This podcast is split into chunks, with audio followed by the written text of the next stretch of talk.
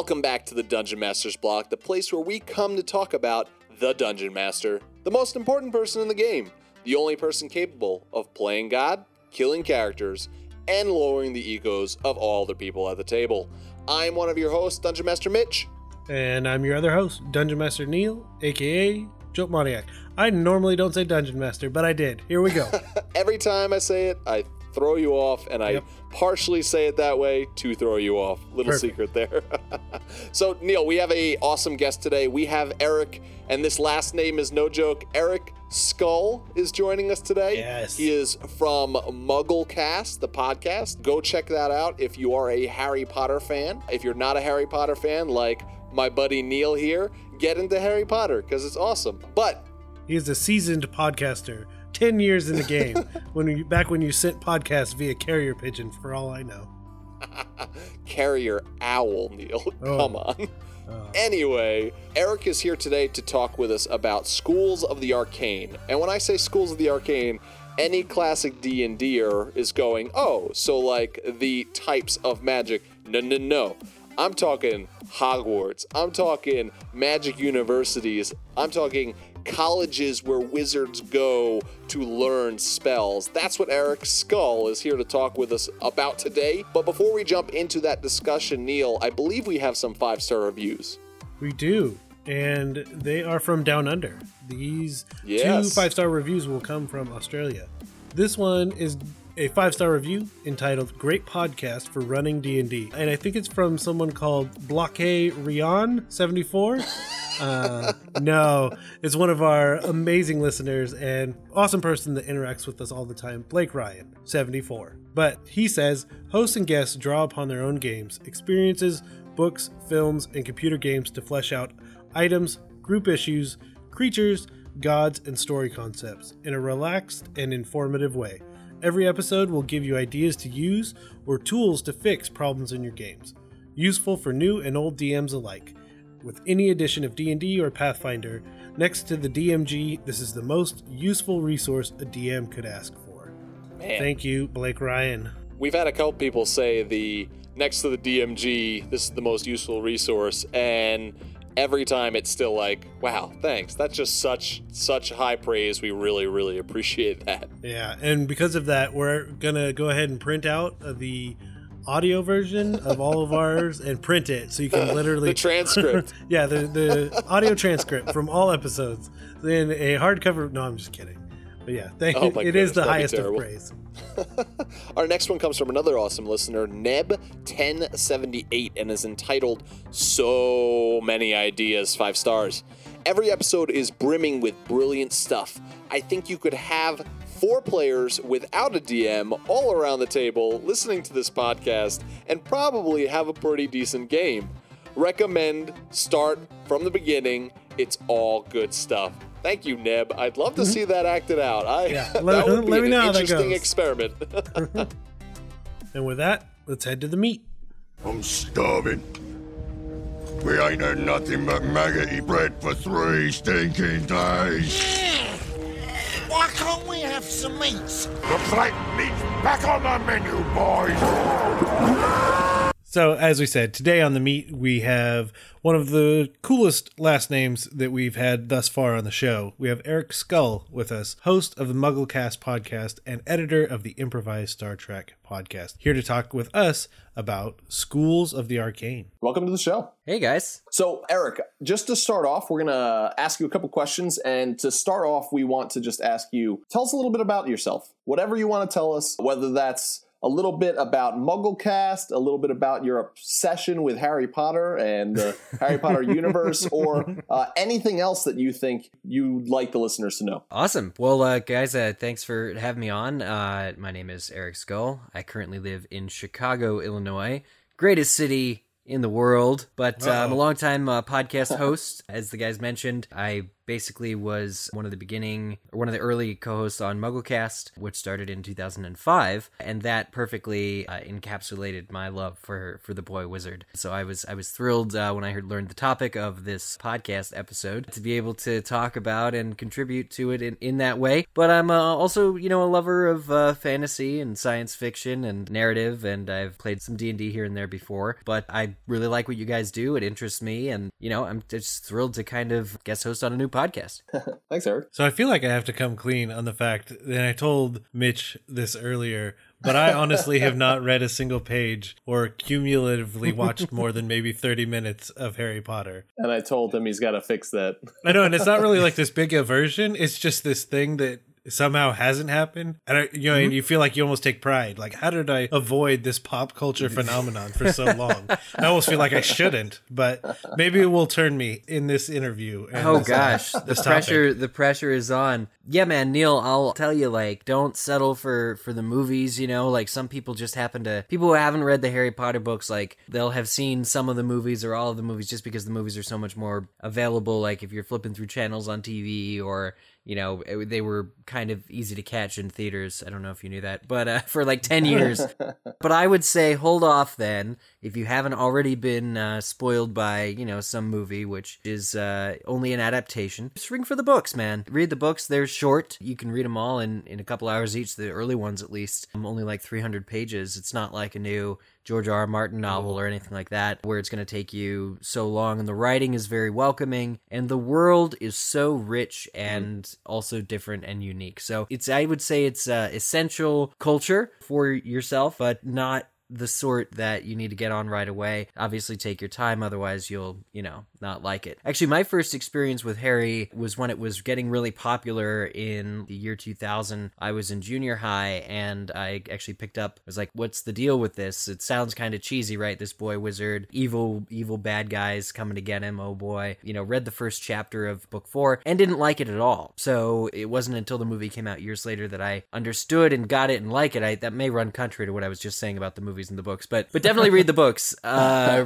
read the books from the beginning, and you'll like them, and I guarantee it. All right, I will have to get on that, or You find do. the uh, unabridged audio version because I lean heavily towards that as well. Those are great. I've totally listened to those. Yeah, if you're into audiobooks, man, the US versions were read by Jim Dale, who you may know from a couple other things, Pushing Daisies or other such works. But the British ones are read by Stephen Fry. But yeah, go with uh, go with Jim Dale for sure. Done. So, with that though, is there anything that you're currently working on that you want our listeners to know about? Oh gosh, lately I've been doing a run of guest appearances on Just Friends podcasts. I, I really love doing it. I got to talk about my favorite romantic comedy just last week because I was on my buddy Chad Hopkins' Cinescope podcast, and of course the movie we discussed was Serendipity with John mm-hmm. Cusack and Kate Beckinsale. Nice. Not sure if you guys have ever seen it. But yeah, like that's great fun. And uh, you mentioned in the beginning, I also I edit for the Improv Star Trek podcast, which that is my favorite thing. I actually was working on it just before we started recording my next episode. But it's like an office comedy set in space. If you don't know anything about Star Trek, that's okay. You'll still enjoy it. Perfect. That's awesome. Yeah. So go check out both of those things. What is that? The podcast you guessed it on again? If our listeners want to check that out. Yeah, Cinescope. So you can find it on Twitter, Cinescope, C I N E S C O P E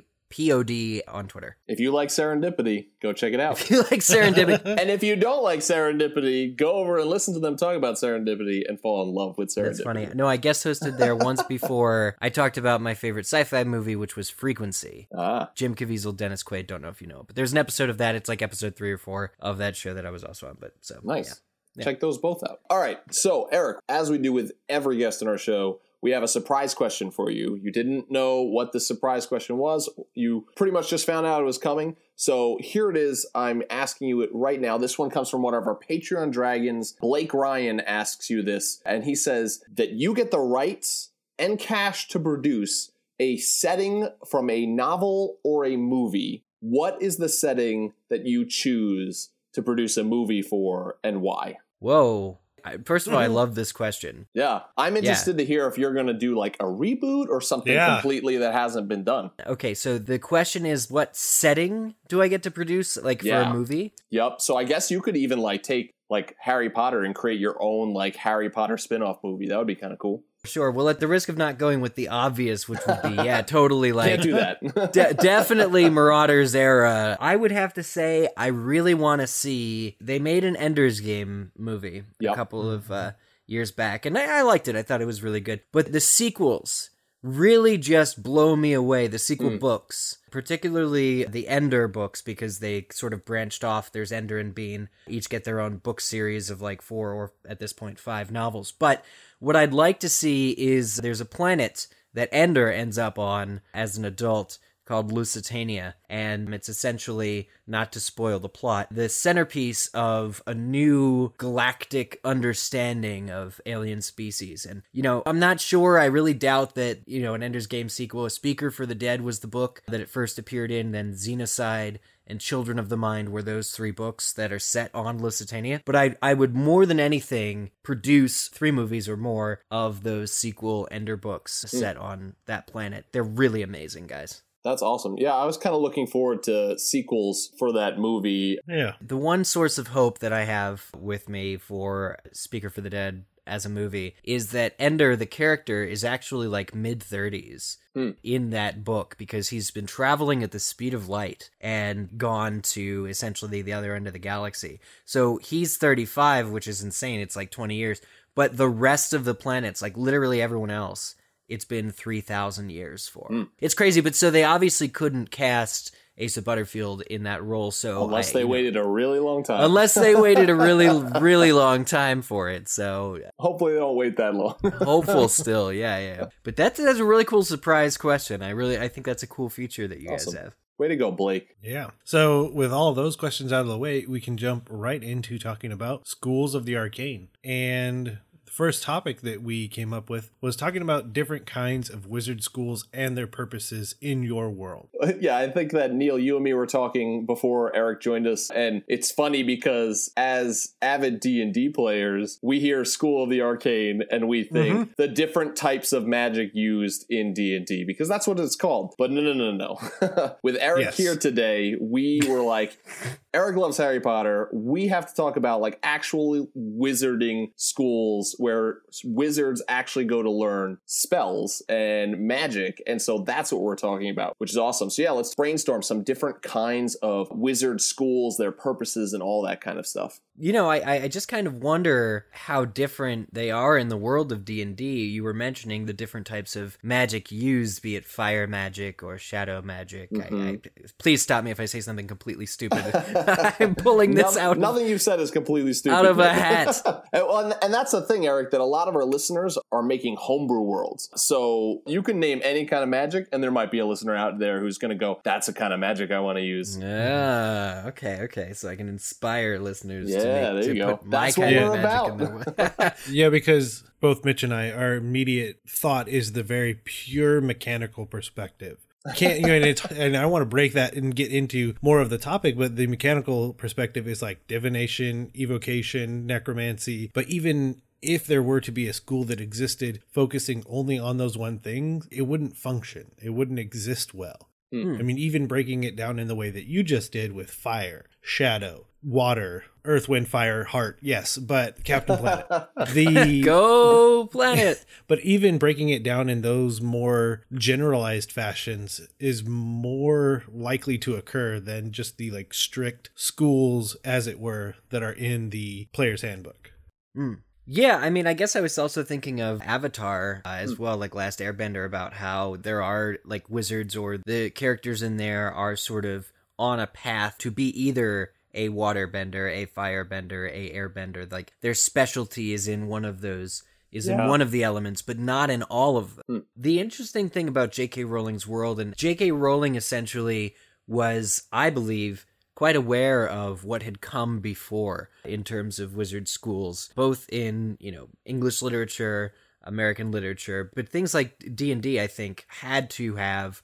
She did her research. She spent about 10 years researching before the first book was even published. And, you know, so what you get actually is is some similar subjects that are touched on. You mentioned divination. Divination is a school subject for Harry Potter and his friends. They they actually begin learning it in their third year of school, third of seven years of school. So they're 13 years old when they start taking it. But divination and all of the branches of the magic in J.K. Rowling's world are presented as school subjects. Just like you'd take, you know, geometry, mm-hmm. trigonometry, spelling, you know, grammar, physics, all that stuff, you know, because it is a, a wizard school, boarding school for the younger 11 to 17 age range. Essentially, the seven years of classes, most of them are, in fact, all seven years. You're learning potions, defense against the dark arts, which are sort of light magic spells, um, charms, which are even lighter, to my understanding, astronomy. All, this other stuff is building one's knowledge in a particular realm of magic. However,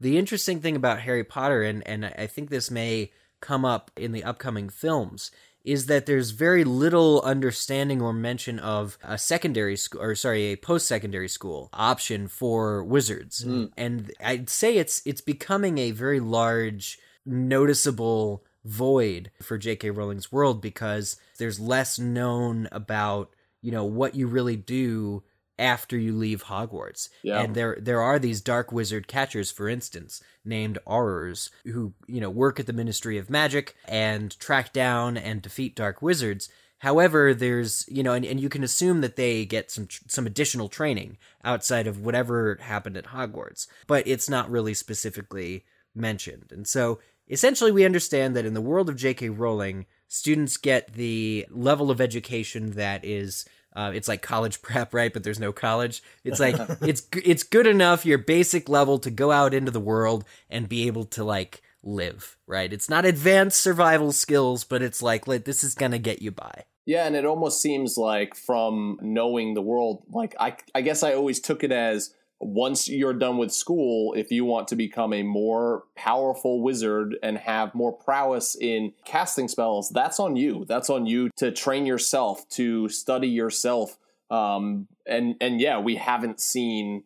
Uh, at, least I am unaware of any sort of like wizarding college, but like if you're making your own world, your own homebrew world, like these are some things that you can look at and go, oh, but in my world, I'm going to have wizard colleges. Or maybe even in your world, there are no schools for the younger kids. Maybe it is all wizard colleges that you need to be of a certain age to go to. Eric, you brought up something that I really wanted to kind of talk a little bit more in a sense of making homebrew worlds uh, wizard schools is that you brought up. I mean, Harry Potter is a great place to draw inspiration from. Like you said in Harry Potter, there's different classes that are focused on different types of magic, charms, uh, divination. Uh, in in Dungeons and Dragons, you have different schools of magic as well, going from evocation, divination, illusion, all of those kind of things. And so, I think one thing that uh, you need to ask yourself, and maybe the answer is yes to both, is uh, are there schools that are specific to one type of magic?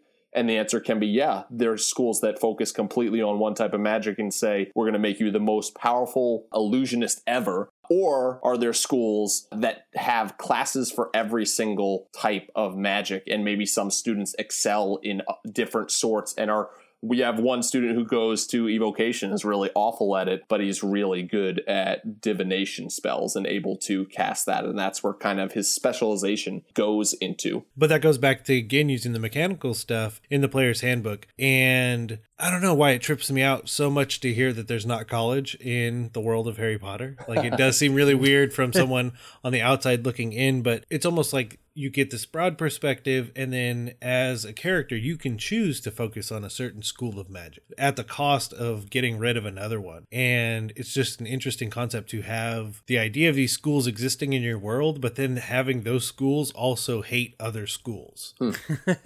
Which i mean it's a thing and it's going to happen. You know and essentially if you're going to go into this you're giving up this other school but you could also make it the inside of your world that that is a rivalry that exists rather than just a thing you don't do And that definitely exists to bring it back to Harry Potter, like Very in Harry much. Potter, because, you know, J.K. Rowling used a British boarding school model for Hogwarts, and there's more than one school in Europe for wizards. There's Beauxbatons in France and Durmstrang in Germany. Mm-hmm. And there is a school rivalry between them, or, you know, just different opinions, but it's a wide, wide, wide world. And, you know, the rumor about Durmstrang, for instance, is that they're sort of shady or shadier Dark wizards, yeah. Precisely. Yeah, Mitch is red. What is it mm-hmm. that they say that more dark wizards come out of Durmstrang than any other school? Is that kind of the the rumor that's passed around? They say that for Slytherin House and Hogwarts. Oh, that's true. That's true. Yes. But Durmstrang, yes, Durmstrang was the school that Grindelwald, Yep. who's the big, big bad villain in the Fantastic Beasts series, which is finally getting its, you know, the limelight. Grindelwald is was the big bad guy before Voldemort, and he came from Durmstrang and actually had a, a great deal of influence, I think, over a lot of the staff and students for a period of time at Durmstrang. So it's it's sort of, I should say, fallen from from grace because of Yeah. the time that he spent there. and even the headmaster that you get in the books, Karkaroff, is mm. definitely like he has the mark of a Death Eater, one of the followers of Lord Voldemort. He's a coward when we reach reach him in the book, but there wasn't his past, a dark past, and he's definitely dabbled, at least dabbled in the dark arts. Yeah, and I will say too, what we were talking about independent study, and you know how once you leave school, it's on you. There are great examples in Harry Potter of when that's the case, and in fact, that is indeed the way to go. At least if you're a character like Dumbledore, for instance, or Voldemort. In fact, both of them had extensive periods of time in their history where they were said to be traveling, and it's intentionally vague. You know, Dumbledore was renowned from a young age, and the greatest thinkers, the greatest minds, regularly corresponded with him. And so he happens to be, you know, friends with, in the first book, a character called Nicholas Flamel, who's actually a real life or real mythical character who is over 600 years old. But so Dumbledore, you know, really gets a lot of his skill. I should preface by saying Dumbledore and Voldemort are basically the most powerful wizards you'll find in Harry Potter. But uh, he gets a lot of his skill and knowledge from this impression that he's researched a lot. And Voldemort,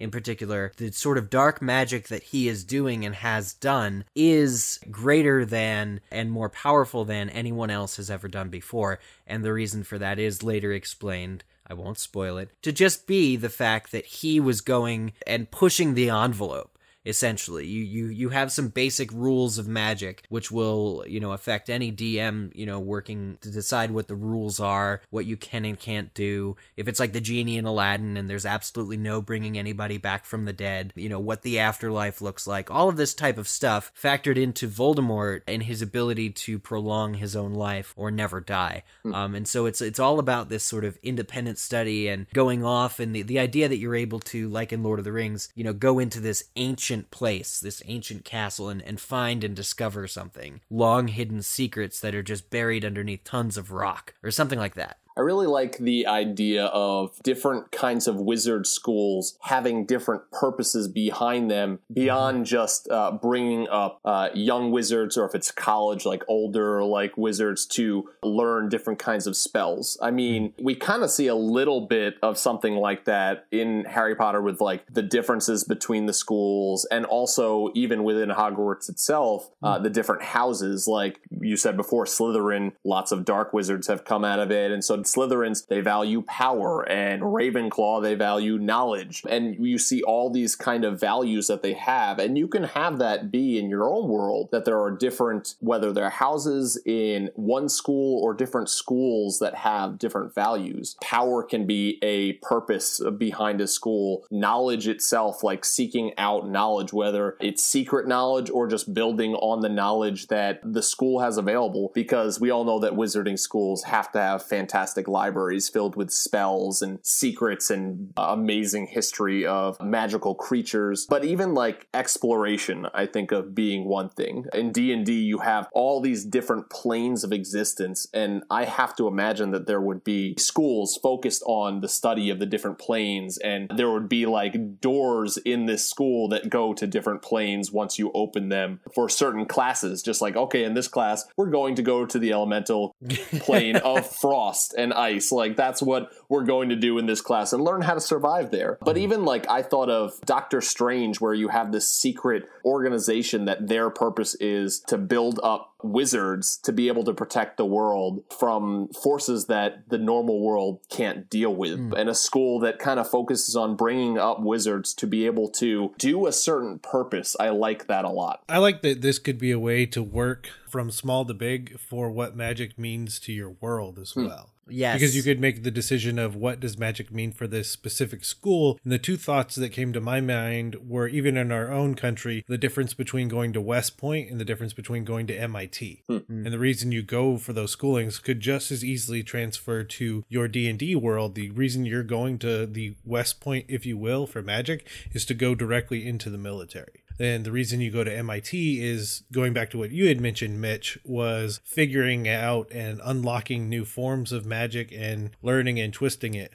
From there, you can determine what does this whole country think about magic and how do they approach it, and then from there, the whole world, if you will, or if you even need to. Because theoretically, if you build a school, I mean, obviously, Harry Potter is a perfect example, my knowledge notwithstanding, that obviously you can revolve a story, a very long, storied story that has only like a school at its center. Granted, I know that there's much more involved, but at its heart is this school. You so you could run an entire campaign off of the idea that you come up with. One of the things that I want to come out of this podcast specifically is I want every single Potterhead out there to tweet at Neil at Jote Moniac and just say you better be reading Harry Potter by the time this podcast comes out. That's all I want from Let this. the record show that I'm not pressuring him.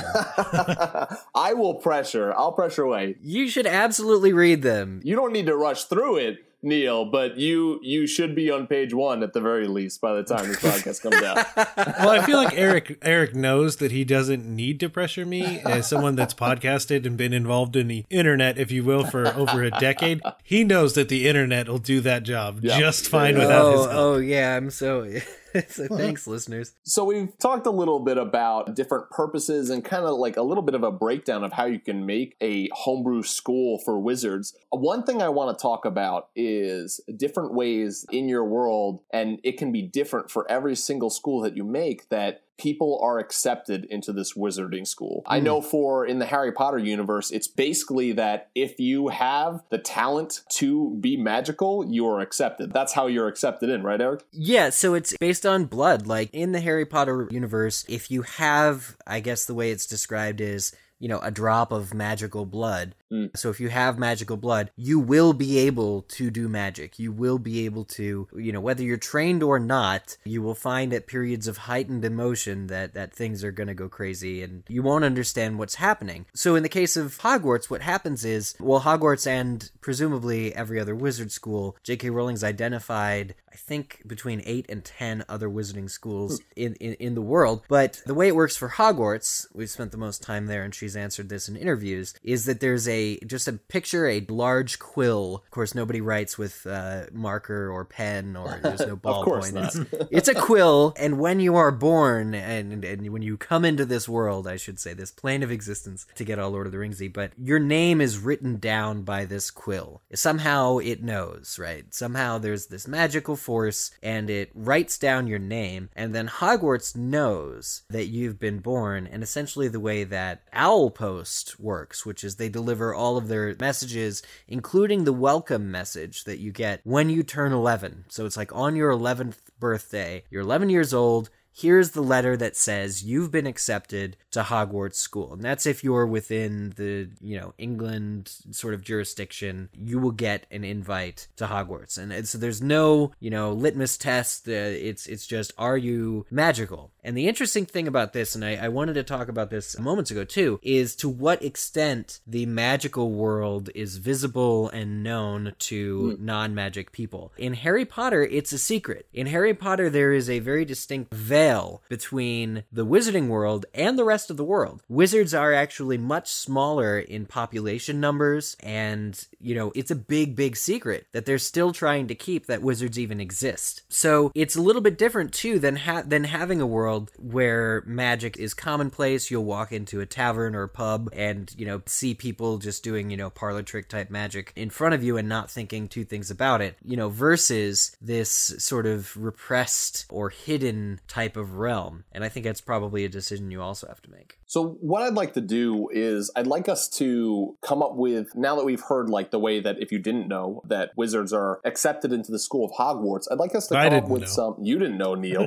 You're learning all kinds of different Potterverse lore tonight. But I'd like us to come up with some other ways for different wizarding schools to accept students into their school. What are some different ways beyond a like you have magical blood and some magical quill somewhere takes it down and they then they start sending letters your way. What are some other ways that people can get accepted into these schools? For me, I love the idea of an ambassador. Somehow, essentially, step one is get yourself noticed. Whether you you get into a fight with somebody, which is typically how these things occur. I'm thinking specifically of uh, X Men, right? Yeah. You, if you if you once your mutant powers manifest themselves, it makes headline news. All of a sudden, telepathic Professor Xavier, you know, knows you exist or can find you with Cerebro. That's a bit like Harry Potter, to be honest, um, where he's sort of all knowing. Eric, we're having a moment here because I was thinking the same thing. You stole the words right out Oh, of my mouth. I love it. That I was thinking a magical type of Cerebro as well. Yeah. That's exactly it. So Professor X, but so he knows you exist or discovers you, but essentially then he comes, and in many cases, this is something that is also not clear in Harry Potter. Hermione Granger, for instance, uh, has Muggle parents, and these are people who did not know that wizards were even a thing. All of a sudden, if she gets her Hogwarts acceptance letter, there has to be like an extra piece of paper at least saying, "Oh, by the way, the wizarding world totally exists." And this is not like spam mail. Like this is not fake at all. But getting back to like Xavier, you know, we know with uh, Jean Grey, which was adapted for film in I think the the X Men movie that people pretend doesn't exist. Not First Class, the other one, The Last Stand. You know, he'll go to you know essentially your home and woo your parents into understanding that this wizarding academy or this school for gifted youngsters is in your best interest. Dumbledore actually does that with uh, Tom Riddle too. You know, he either through hoodwinking or rational, logical thought, very little manipulation, you're essentially recruited. So it's the idea of these people coming out from these institutions and recruiting your agent for for magic. I love the idea of that Cerebro Professor X kind of like acceptance. In in my mind, it played off something like you have to have one of those most powerful wizards. Maybe he is just constantly in the tallest tower of the school that brings in these wizards, and he just sits there and meditates every single day. And you have like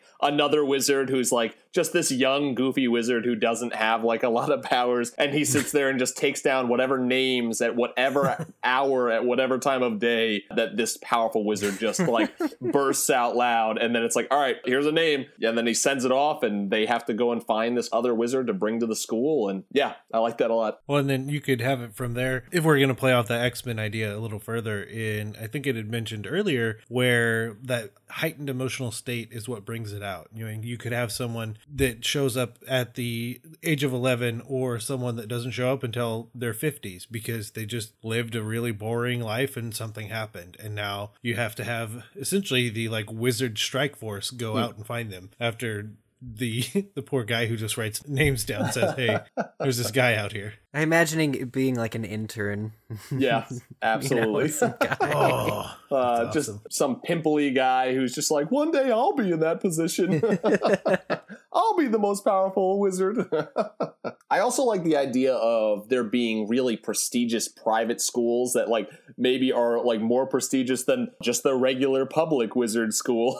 and like you have to pass like a test to get into, whether that's like actually you have to learn a powerful spell and perform it and perform it the right way and that's like your way of getting accepted into this more prestigious school. Or maybe it's something like in harry potter there's different enchantments that like you were saying before eric that the schools in different places in their world from the mundane world from our world and it would be cool if part of the test was just if you can find the school you can become a student there uh, you have to go on this journey to find the school I like that a lot. Yeah, for for sure. Also, and if you look at Arthurian legend and sort of classic literature and classic things like that, there is always this test of skills for for King Arthur, the sword and the stone. You know, and, and Merlin was not going to train just anybody, right? And there, there's there's these rules set up and this system set up whereby only the worthy can proceed.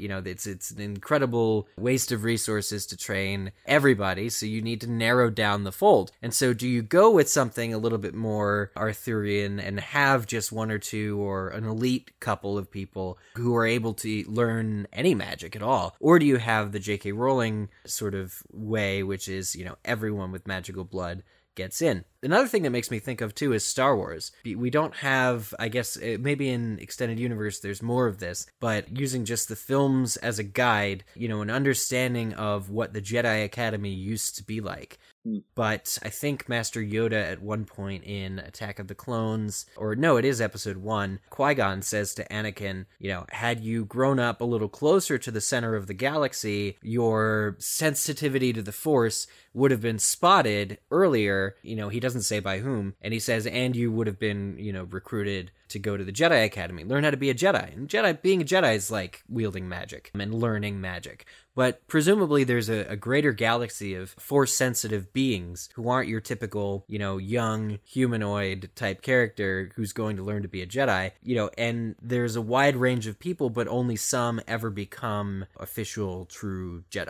Yeah. I like the idea of the test, whatever form it takes. I like it in a sense because to me, that just screams there's a campaign in that for D&D already. Uh, where your players are going on this journey, passing tests to try and get to the end, which is to get into this school for wizards. And then, I mean, once you do that, you can then start another campaign or another part of the campaign where you're part of this school and what are the adventures you have in that school. But Uh, one more test that came to my mind was, you know, we talked about different types of wizarding schools. Who's to say that there's not a school out there that's hidden even from the other wizarding schools that is specifically set up to teach wizards the ways of the dark arts, the ways of necromancy, just evil spells that may be even outlawed everywhere else in wizarding communities everywhere. And you have to literally survive certain tests to get accepted into this school and maybe even commit terrible things to be able to get into this school. And there's maybe, I mean, I'm thinking of maybe there's a labyrinth somewhere that if you fail, you're going to die. There's going to be creatures that kill you. And if you get through, uh, perhaps that's where the school is. But I like the idea of dark schools, schools that are focused more on being evil, just being like, if you live, then you can become a student. If you don't, once again, like you like you were saying, you're not worthy. Yeah, I mean, the stakes can definitely be higher than they are in Harry Potter for learning magic. That's kind of the cool thing. And when you're dealing with the more adult worlds in general, you know, if your players are all adults as well, it just makes sense to have higher stakes. And going back to what I was talking about with the world being either known or unknown, the magical side of things, if you look at uh, George R. R. Martin and the world of Ice and Fire, you know, magic has essentially been long forgotten. Hmm. But it absolutely 100% is a thing that can rule day to day life for everyone. But it, you know, a cataclysm has occurred and a lot of it is is forgotten and so when magic is you know but it's there's a rebirth and it's coming back into this world and and that presents interesting opportunities because you have sort of these different factions of people who either have been using magic all of this time either on the sly or are discovering their own capabilities for magic like you have with uh, the character of Jon Snow being a warg and learning sort of what that even means to control animals. You know, you have a lot of opportunities for either sort of self-teachings, one-off mentors that are going to talk with your characters or, you know, either even if they're NPCs, you know, influence your characters on their path. There's a lot of really cool ways that you can have your character learn magic. So, one last thing that we want to talk about there's so much that we could talk about with different schools for the arcane. But one last thing that we want to give to you, the listeners, we want to brainstorm some ideas for different locations for these wizarding schools. I think that this is one of the most important parts for making them in your homebrew worlds. You want your players, when they encounter these schools, to go, wow, this is amazing. This is a crazy place for this school to be. Or I had no idea that this place was even here because it was hidden away somehow magically. So let's talk about that. What are some great places to place a magical school? What do you think, uh, Neil? Well, I think the number one thing, and I think we we've all kind of talked about it and hinted at it, that hidden in plain sight is by far and away the most fun. Like it's just like, oh, here's this thing. You know, like going back to Narnia. Oh, the back end of this closet takes me here. Oh yeah. A wizarding school and a wardrobe. That sounds fantastic. oh the or going back to doctor strange it's like i'm just like why is there this blank empty lot? And it's like oh there's not there's this giant mm-hmm. mansion. And then young justice when they find kent nelson and the helmet of fate they're just like in a field and they like put a key air quote into the door in the air and open it up and now it's hmm. this crazy extra dimensional area. I think it's just the one that's the most fun because it gives that idea of it could be anywhere Yeah. Right? And I think that's that allure to us is like you don't know where it is. It could just be anywhere in your own town or in your own world. Yeah. I love that idea for extra dimensional space, like you were saying, and that's a D&D spell. I love the idea of uh, like the Snoopy's doghouse kind of image, where it's like this tiny little shack in the middle of nowhere. If you say the right word, you open the door, and it's this sprawling, huge mansion inside. of a Bigger on the inside. Yes. Yep. Very TARDIS-y. Yeah, I love the idea of a, a door in thin air, extra dimensional Mm-hmm. space. I'm also thinking of drawing a chalk door in Beetlejuice to get to the afterworld. Yes, that's Nice. great. Yep. Any of that stuff is just amazing. Yes. Yeah, and it's and it's gonna be like so rich just to play a campaign where something like that appears and you're just taking you're just complete all your players are completely surprised. Absolutely. Well, we talked a little bit about different planes in D and D before. I thought that would be perfect. Where else to like put a magical school but hidden on a totally different plane of existence? And if we're going back to how do you get accepted into this school, and it's you have to find the school. If you place it on another plane of existence, oh man, only the most powerful wizards are going to get there. yeah, the idea that some people could go their entire lives and never find it. hmm For Harry Potter, it's interesting because th- there are certain wizarding areas, like Diagon Alley, where you shop and buy school supplies, which are in London, exactly like overlaying or completely on top of existing public world. That's that's Yes. one hundred percent the way that works. But the schools themselves, as a as the you know, and they sort of have this uh, this um, this purpose as being a refuge as much as a school for learning uh, they are they tend to be f- removed from humans from general human civilization. Uh, hogwarts is on you know one of like the scottish moors but it's very very very like far away from an actual city or where a lot of people would normally make it to. Um, but in the case of durmstrang it's in like the mountains uh, and some of the other wizarding schools ilvermorny for instance which is the american wizarding school gets name dropped in the fantastic beasts movie is also at the top of a mountain. It's like mount greylock. And the idea is that you know the nearby surroundings are naturally so treacherous that it not only prevents just anybody from finding the school, but in terms of uh, the school's defensibility and to ward off attacks, it also is very strategically beneficial to have a school that is that is removed. Um, you know, and, and I'm thinking of some of the other ones that J.K. Rowling's announced. Uh, there's one in South Africa. Um, I think that one uh, actually is appearing in a different geographical location at different intervals, kind of like the Lost Island Yes. y- you know it where it where it actually legit changes its location on the globe anything like that is i for several reasons and i think you know when you're coming up with a location for a magical school to to try and integrate different you know different ideas but the best ones work for several reasons i think. You know there, there's benefits to being secluded. I mentioned you know both security and protection against uh, non-wizards but also if you are you know in plain sight there's some benefits accessibility and if you're dealing with different nations and different wizarding nations depending on you know what you're doing with your world it, it is beneficial to be easier to be found Yeah, and and if there's no problem with like in a D and D world with uh, that society has no problem with magic, like why not? Why not have it be even the center of a city that the city And is culture. known for? Like this college for wizards is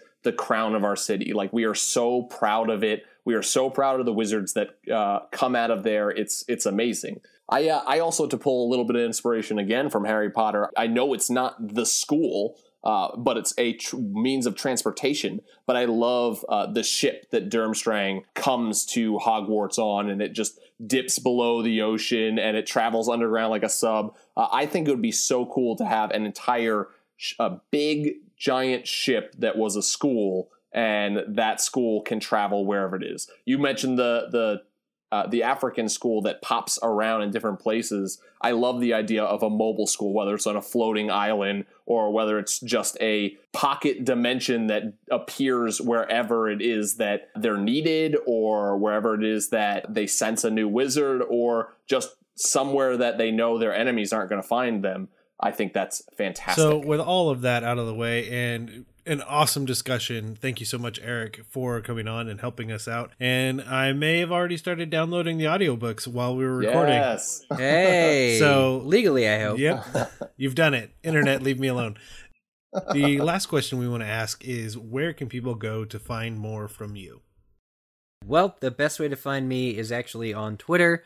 I am uh, at Spielerman, S P I E L E R M A N. That's where I am like most often, and uh, when I'm not podcasting. so that's the best way to find me. From there, you know, if you ever want to message me, out reply me for anything, happy to chat. Anywhere else, I have Skype. I have any other. I use Instagram sometimes, but yeah, just on uh, just on Twitter. Um, but I I have had just uh, absolute blast, uh, guys. So I will reiterate, I'd love to come back on, but this yeah, this has been great. definitely. We've loved having you. Yeah, it was a pleasure to have you, Eric. Uh, we will have you Definitely. back sometime in the future. Definitely. We've got to talk more wizarding schools, more wizards. That will be a great time uh, when that happens again. Uh, but until then, thank you so much for joining us on the show. Yeah, man, it's been great. Uh, thanks, guys. Well, that's all we have for you today about the schools of the arcane. And like we said, it was nothing to do with the classic definition, but the awesome version. Nothing.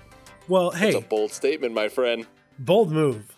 It had little to do with those. And thankfully, we had, oh my gosh, we had Eric Scull with us to help us along our way. And you never know, I might actually start reading Harry Potter now. Do it. Yeah. Everybody who follows Neil on Twitter just constantly berate him with Harry Potter questions until he starts answering them correctly. It might be interesting to see you try to answer them without reading them, to be honest. Yep, just fire off the cuff. I like that idea better.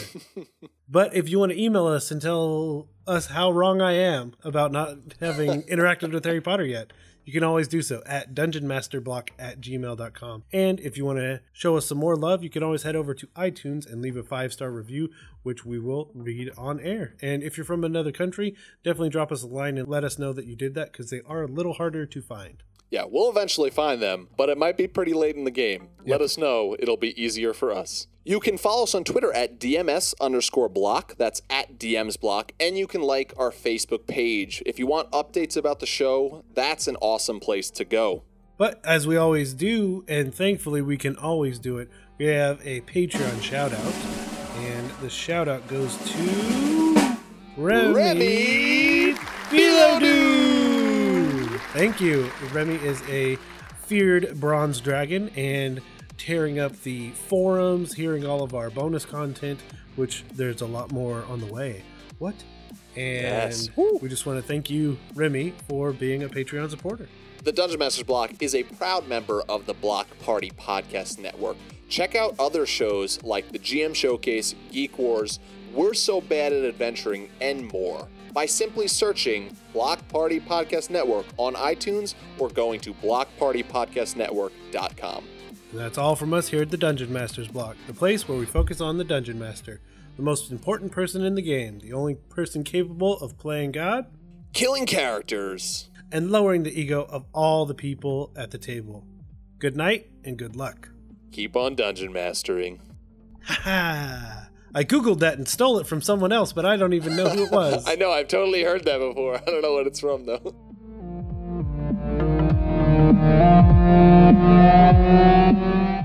Hang on, I lost my train of thought. I'm so sorry. Uh, This is the beauty of editing. the beauty of editing is we can make sure this makes it to the final. I know I'm just. oh yeah, right. That would be an interesting expel- experiment. I also love your Freudian slip of experiment right now. Oh my goodness, now it's got to stay in. Thanks a lot, you jerk. No, I can always pull that out and it can be a blooper. Calm down.